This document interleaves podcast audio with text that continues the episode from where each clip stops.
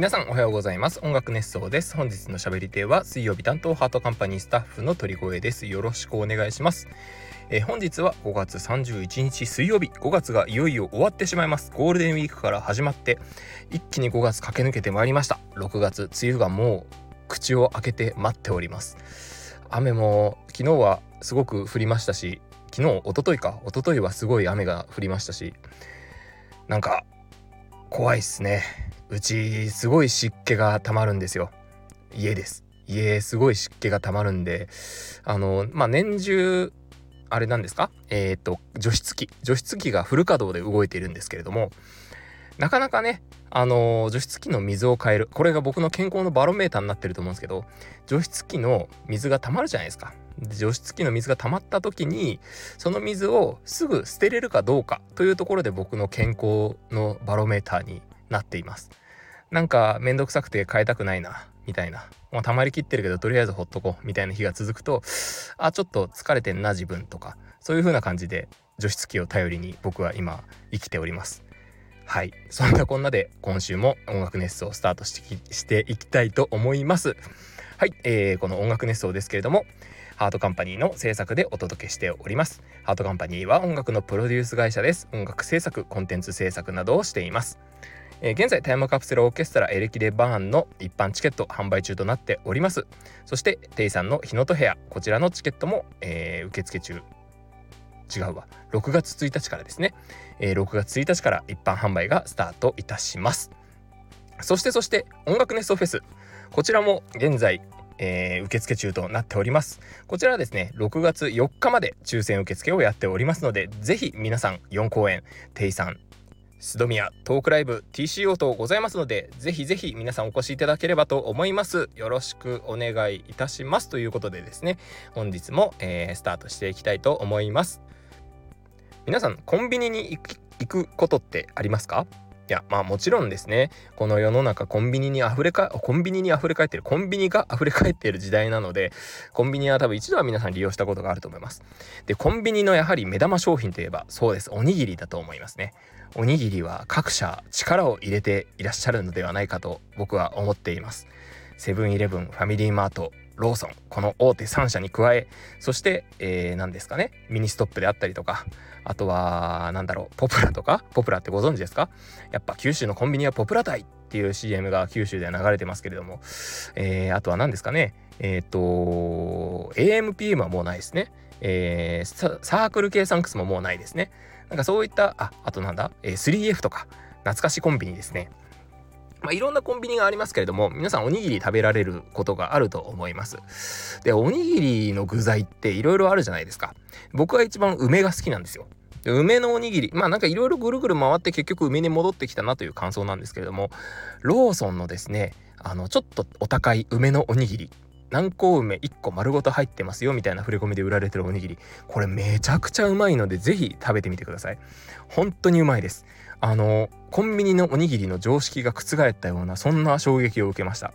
でまあそんな梅のおにぎり具材もあってですね。あの具材もあってというかいろんな具材があるじゃないですか。中身。あのいろんなそうですね。梅のおにぎりだけでも多分そのカリカリ梅を使って混ぜご飯みたいにしてあるじゃこと合わせてあったりとかですね。そういう梅系の梅系、うん、梅のおにぎり。あとはまあ普通に、えー、パリパリのりの梅のおにぎり。でそういったちょっといいグレードの梅のおにぎり。まあこんな種類もあったりでですね。あとはそうですね。セブンイレブンでいうとなんか変わり種でソーセージがなんかのマヨネーズと一緒に乗っかってるとか。あとは何ですかね。えっ、ー、とコーンがこうマヨネーズと一緒にあえてやって乗っかってるとか。あとは何だろう唐揚げがあの入ってるとか。まあいろんなおにぎりがあると思いますが皆さんどんな具材がお好きですか？先日ですねとある現場でですねいろんなそういう話になったんですよ。まあ、というのもあのケータリングであったり軽食であったりでですねおにぎりを用意することが多いんです。でおにぎりが用意されててさあどれを食べようかっていうふうになるわけですね。でそんなに数が種類であの豊富に2個ずつとかあるわけではない現場が多いので例えばまあ1種類ずつですねあの梅おかか昆布明太子ツナマヨまあそのぐらいが多分定番だと思います。でそんな中でですね大体残るのってこれだよねって話になったんですけど皆さん何だと思います？大体残っちゃうんですよその具材。あのなんとですね昆布が意外と残りがちというような話ですごく盛り上がったんです。昆布のおにぎり好きなんですけど確かに1個目に手を伸ばさないなと僕も。っていう話で盛り上がりまして皆さんは何の具材を最初にそういった場合取りますかね？ツナマヨとかも好きなんですけどなんだかんだ僕はその梅干しおにぎりが好きなんですよ。であとはそうですねコンビニおにぎりで言うと白飯。あれはうまい。あのー、本当に良くない食べ方だなと思うんですけどカップラーメン。あのカップヌードルのカレー味買うじゃないですか。であれを買ってスープが残ってそれにですね白飯をこうドボンと落として、えー、ほぐしながら食べるとまあこれは美味しいんですよ。あのカレー雑炊カレーリゾットみたいなんですね。そんな感じで食べれるんですけれども。まあ塩分はものすごいことになってますよね。塩分もすごいし炭水化物もすごいしみたいな。まあそんな食べ方が好きです。あとはそうですねおにぎりおにぎり。そう。あのー、最近その手包みの手包みのじゃない手包みのいろんなえー、何ですか？ちょっといいおにぎり屋さんみたいなのが流行ってるみたいで、ちょっと前に流行ってたのかな？ちょっとよくわかんないですけど、おにぎり屋さんっていうのが一時期こう街中でブームになって、今もブームなんですかね？ちょっとよくわかんないですけど、あのおにぎり屋さんいろんなところにありましたけれども、あおにぎり屋さんのちょっとこう何ですか？ほぐれるほぐれやすいあのー中を割ってしまうとボロボロに崩れちゃうみたいなおにぎりがよくそういったそのちょっといいおにぎり屋さんだと主流だったりするけど僕はあんまりあれが苦手でしてまあ美味しい米を売りにしててふっくらしててみたいな感じで売りになってるのは分かるんですけれどもあの箸を添えないでくれと思うんですよ。あの おにぎりはもうあの何、ー、ですか手で持って食べるから美味しいのであって箸で結局ほぐして食べるのであれば茶碗に乗ったご飯と海苔と具材っていう感じになっちゃうのでそれはまたちょっと別の食べ物だなと思ったりするんですね。あのなるべくこうギシッと握られてるのが好きなんですね。ギッチギチにこう家の握りおにぎりとかでも握りがちなんですけれどもまあそんなこんなでですねおにぎりの具材いろいろありますけれども、えー、個人的にやっぱりベストワンは先ほども申し上げました通り梅干しです。で梅干しの次に何が来るかと言いますと最近ハマっていますのはちょっと健康ななんかスーパー大麦とかあとは何ですか？1日分の、えー、食物繊維が取れるみたいなそんなことが書かれているちょっと健康志向なおにぎりのが各社ありますけれどもそういったおにぎりをよく選びますあとはですね一番そうですね。あのー、よく、なんですか、ついつい買ってしまいがちという意味で、ナンバーワンなのは、えー、赤飯です。お赤飯のおにぎり好きなんですよ。お赤飯ってこうもち米でもちもちしてるじゃないですか。だから腹持ちもいいんですね。でお赤飯のおにぎりって必ず大体なぜか余ってしまっているので大体その食べたいなと思った時にあるんですよね。